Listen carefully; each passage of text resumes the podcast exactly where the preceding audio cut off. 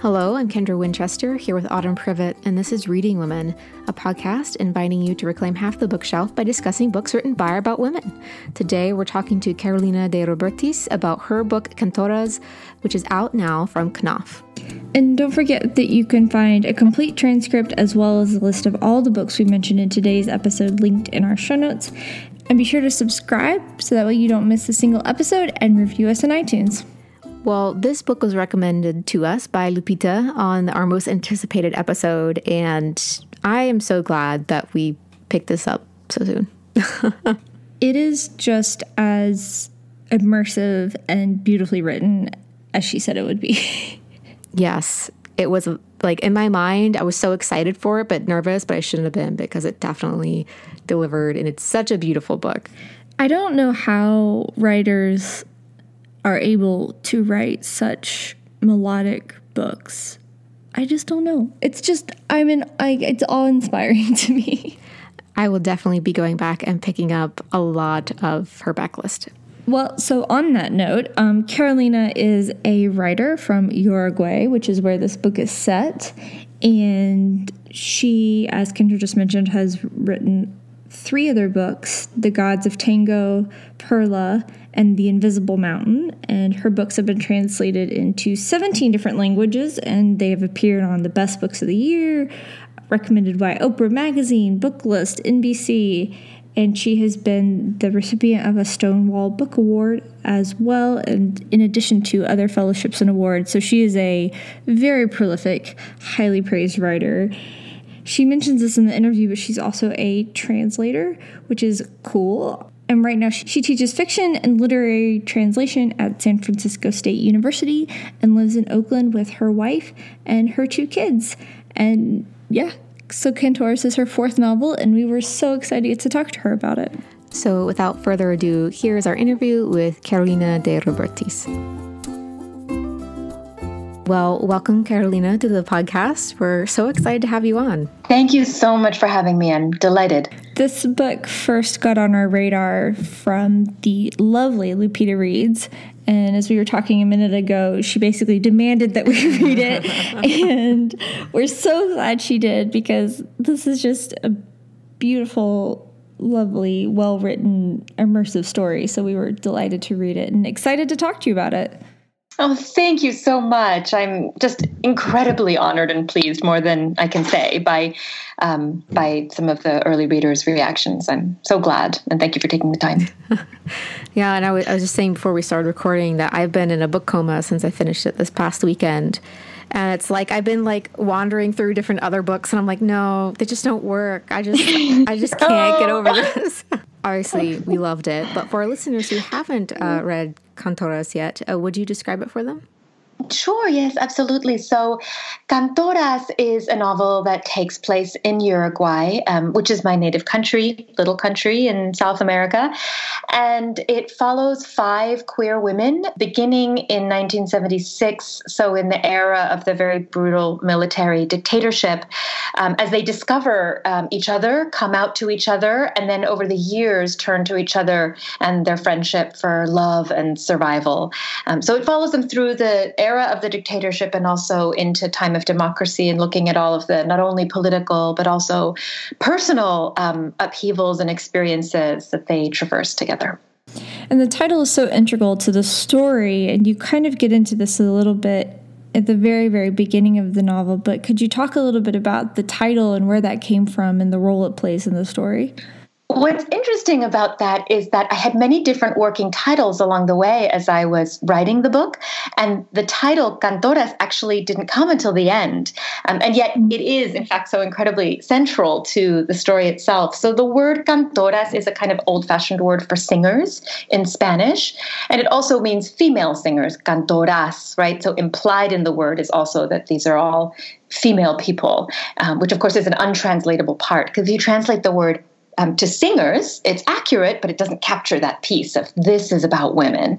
Um, and this is a word that um, was used by at least a few different crews of queer women who really truly did live under the radar during the dictatorship in Uruguay and who used that word as code for lesbians. So they'd sort of look at each other and go, you know, what do you think? Is she a cantora? Does she sing? You know, wink, wink. Um, and and so this is a word that I learned from these real women I met in Uruguay um, beginning in 2001, uh, as I was traveling there to deepen my own relationship to my country of origin and and also just kind of as a young queer woman from the diaspora looking for signs of queer life in in my country of origin. And I met these women who were a generation older than me and um, had lived through these times of incredible repression and found these dazzling ways to survive. And I was just blown away. And I've basically been listening to their stories and gathering their stories for 18 years and um, and so inspired even by things like that like that little example of, of using the word cantoras to um, to have code for what we are and for finding each other, um, even in dangerous circumstances. And it, it doesn't surprise me that you actually talk to women and were in Uruguay when you were writing this because it is so. I mean, I feel like I was there. It's so immersive, just the experience of reading this book. But apart from like the on the ground research you did, like was there what was what was your research process like? I guess that's what I'm asking. Like where did you decide to start and what kind of did you look at as you were researching for this book?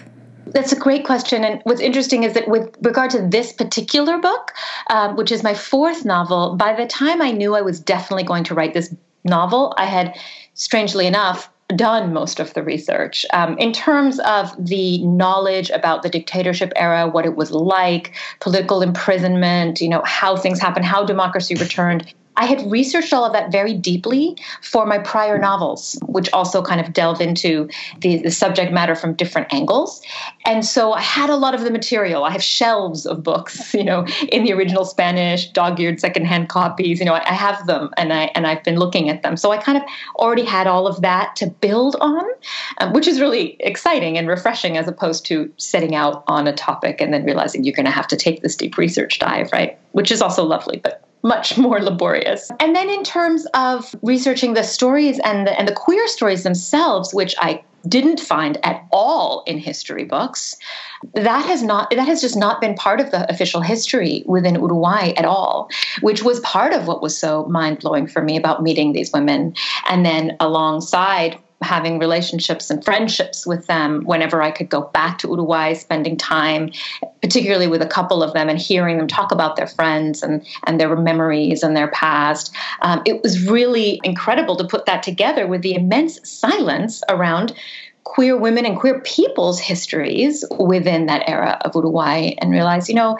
there are just so many stories that are historically in the margins and that just get undertold. And, you know, my hope as a novelist is to um, fill those silences with voice as best I can. And then once I knew that I was going to write this novel and it was going to be a novel, I went back to some of these women and I told them and I asked them if I could, A, possibly have their permission to draw on their stories, which they gave me me the most open arm blessing, which was so moving.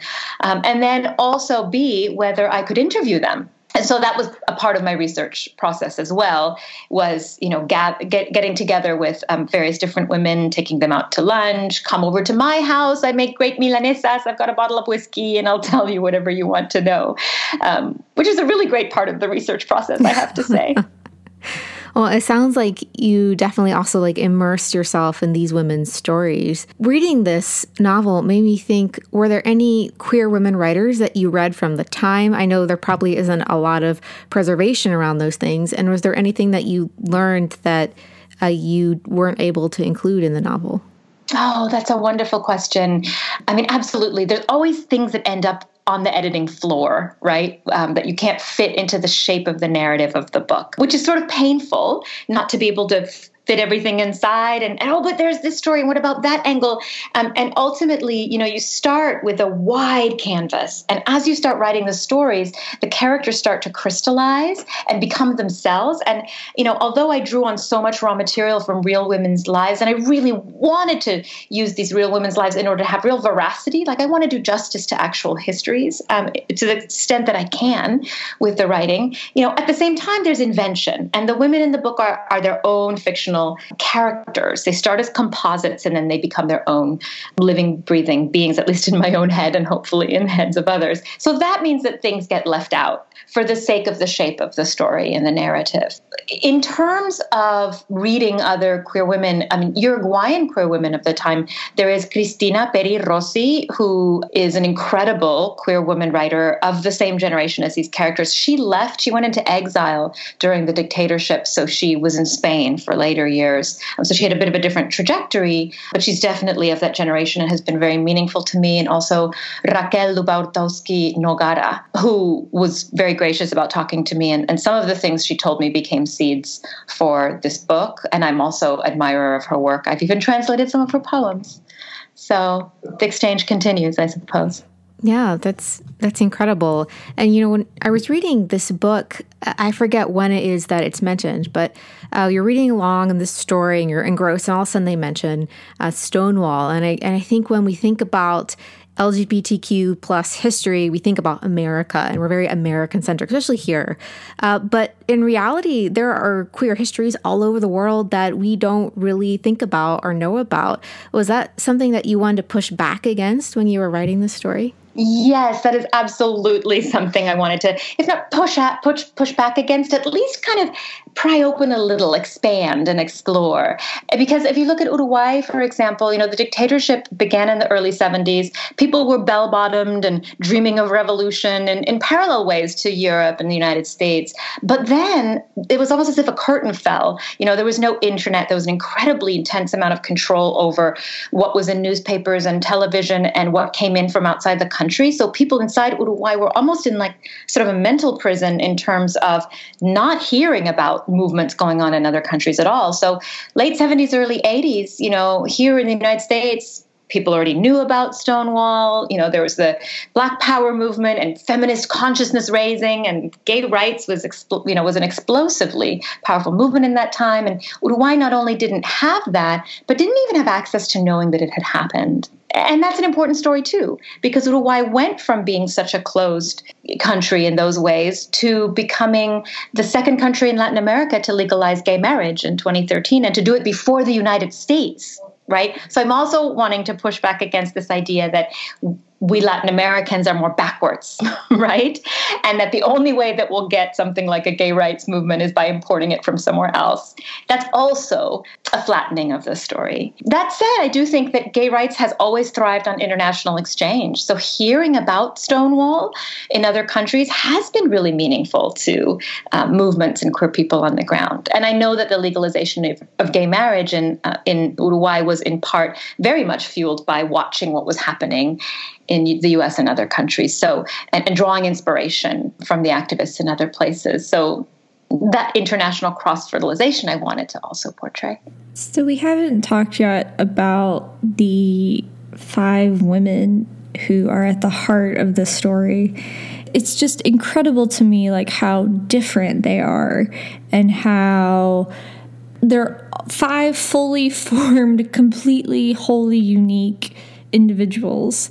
And Kendra and I were talking before we started recording about how rare it is to see that in a book where it's like, you know, these beautiful strong women are like this the center of the story and they're not like somebody's sidekick or something like that. So, what was it like to have the opportunity to write a book like this that does center around five amazingly complex and deep queer women? I'm so happy to hear this question, and of course, delighted to hear that they felt so real to you and so distinct and full blooded um, to you as a reader. That means a great deal to me. Thank you. And I, I would say, you know, of course, we, if we see a queer woman in, in literature and film and TV, we do often see her as a sidekick, right?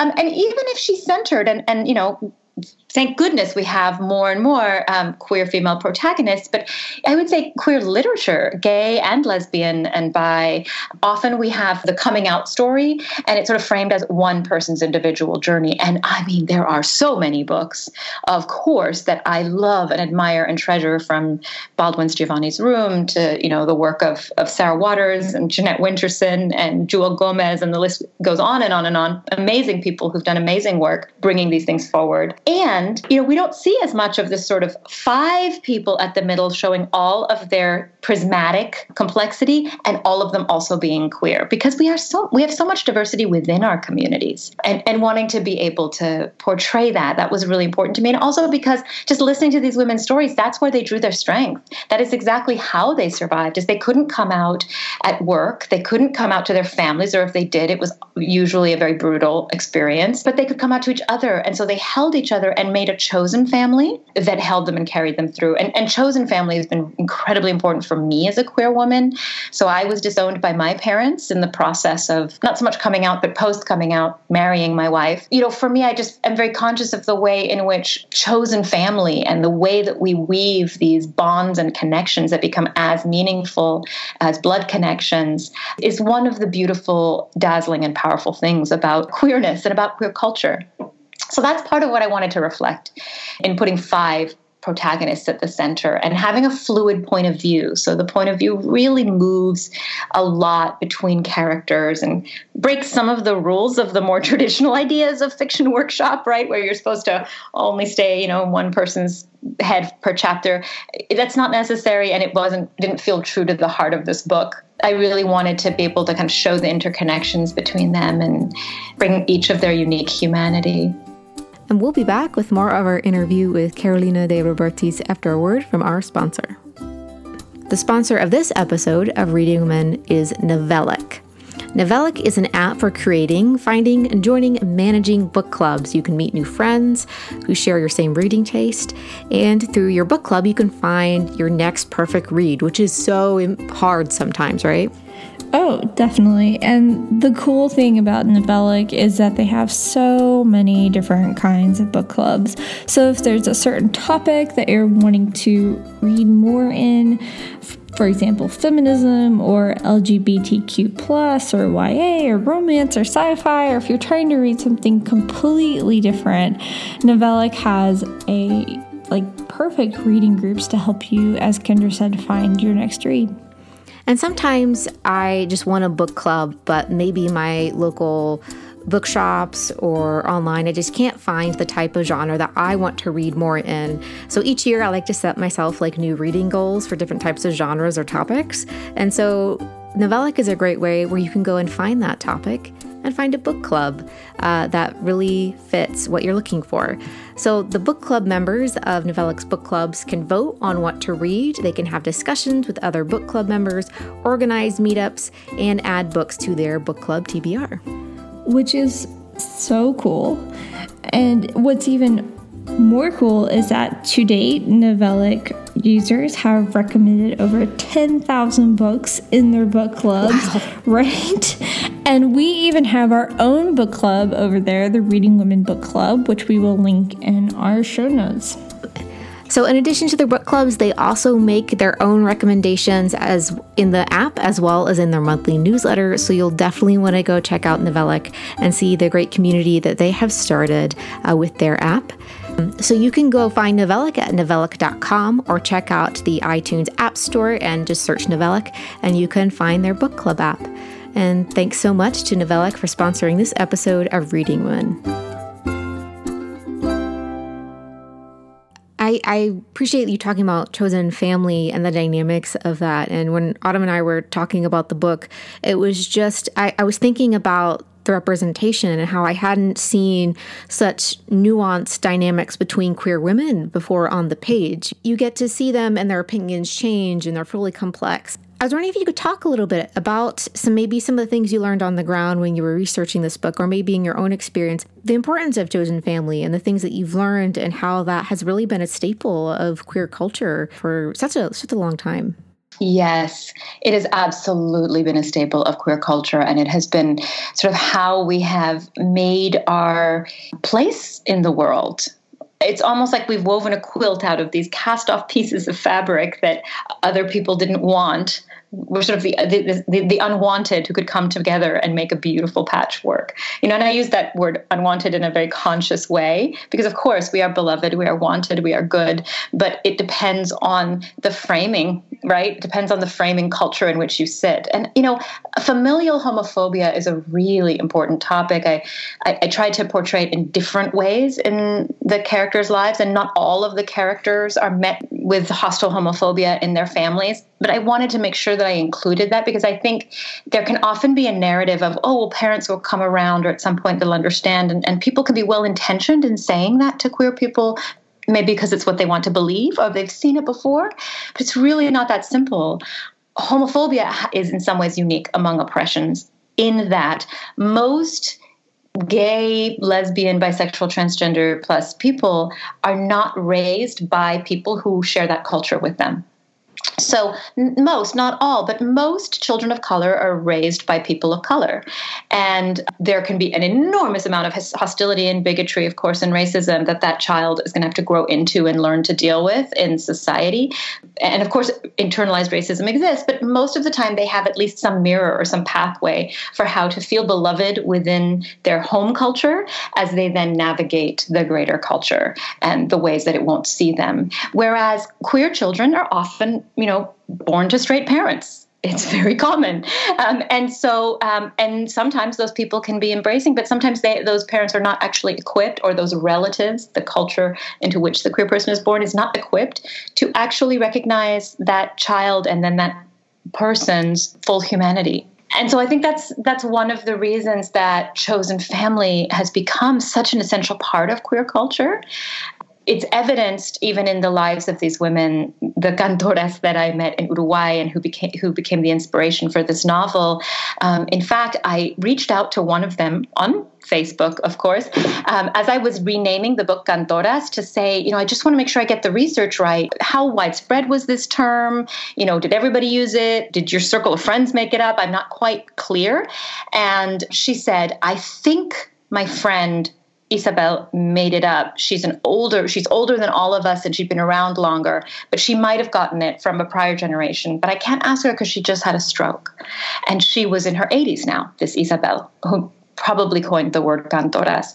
And she said that because she's you know, Isabel is queer, they were all, all the friends were taking turns coming to the hospital and taking care of her and showing up for her because they are her family, you know? And I never got a chance to get my question asked to um, Isabel because she passed away just mm-hmm. before the book came out. Well, I think that, I mean, that's such a beautiful story about chosen families. And I think that you really see that in this wanting to give any spoilers here. But, you know, there's lots of things that happen to each of the women in the book that's hard for them, or decisions that they have to make, or even, you know, at the very beginning of the, bu- the book, they decide to come together and buy this house. And, you know, at the end, we learn, like, the sacrifices certain of the characters made to for them to have that place for them. And i don't know it's just so hopeful for me you know about society on the whole about having these chosen families. But even like with these women like all the things they go through and the different ways that they support each other it's just really beautiful. I'm so grateful to hear that. And I hope that there's room in, in literary culture, in books and novels and fiction to write about tenderness and to mm. write about joy and to let that be part of the stories that we weave out of our understanding of the world and out of culture. And without taking away from all of the harsh realities that people face and not necessarily in a pollyanna way. I mean sometimes we might want to read a sunshine and rainbows pollyanna book and that's fabulous right? Um, but that we can also have depth and write about joy. That that doesn't have to be an either or. I mean, even in these circumstances, and in, in terms of you know living through a dictatorship in very repressive times, you know these women were able to find joy in, in simple things, and making a meal together, and being honest with each other, and and saying, hey, let's buy a shack together if we can, and and just make it a place where we can actually be honest with ourselves and each other and make joy. And especially writing about queer stories, I think writing about joy alongside all of the other realities and challenges um, is something that's really important to me and was definitely grat- gratifying along the way to you know include in their narratives and, and in the journeys that they take and they do all take such very different journeys and disagree with each other, you know, roundly in, in lots of different ways. Uh, because there simply is not one way to be queer. There are as many ways to be queer as there are queer people. Just like there are as many ways to be Latino as there are Latino people that's one of the things that I absolutely adored about your novel. I re- remember reading about one of the women, and I don't want to give any spoilers, but one of the women um, was like, "Oh, I I do like men sometimes, and I also, I guess, now like women, and that's fine. And maybe that time that I enjoyed men is over. Maybe it's not. Who knows? It doesn't matter."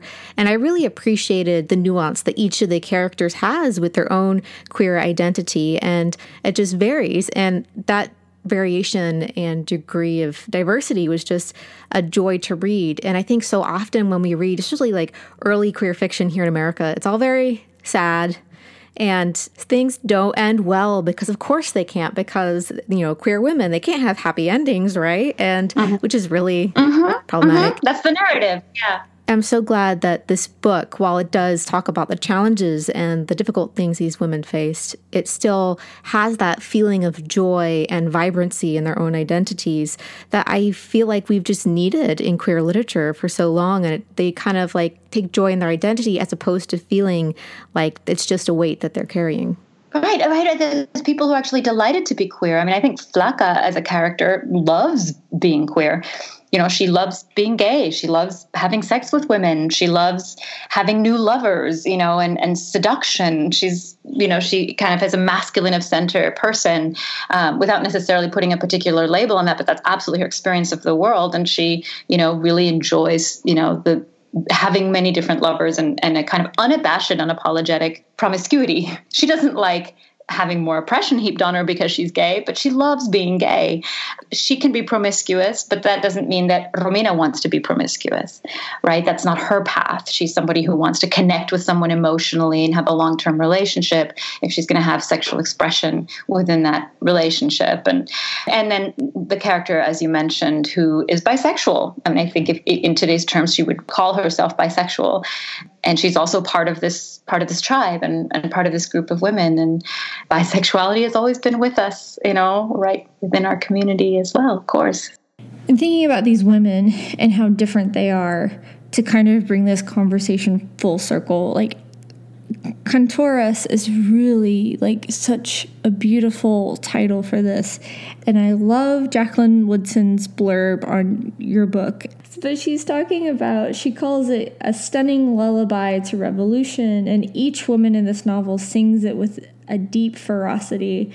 And she calls it a song of a story. And I'm like, that's so true. Like, I'm thinking about, like, now that I finished it, you know, the beginning of the book thinking about it like music there's like definitely certain themes that like built and built and built and built till the resolution at the end this is just more of an ad to say everyone please go read this book because it is beautiful and like I, I'm just in awe of your skill in crafting a story like that because it is just it, it was a beautiful experience to read it and now I'm just repeating myself over and over and over again.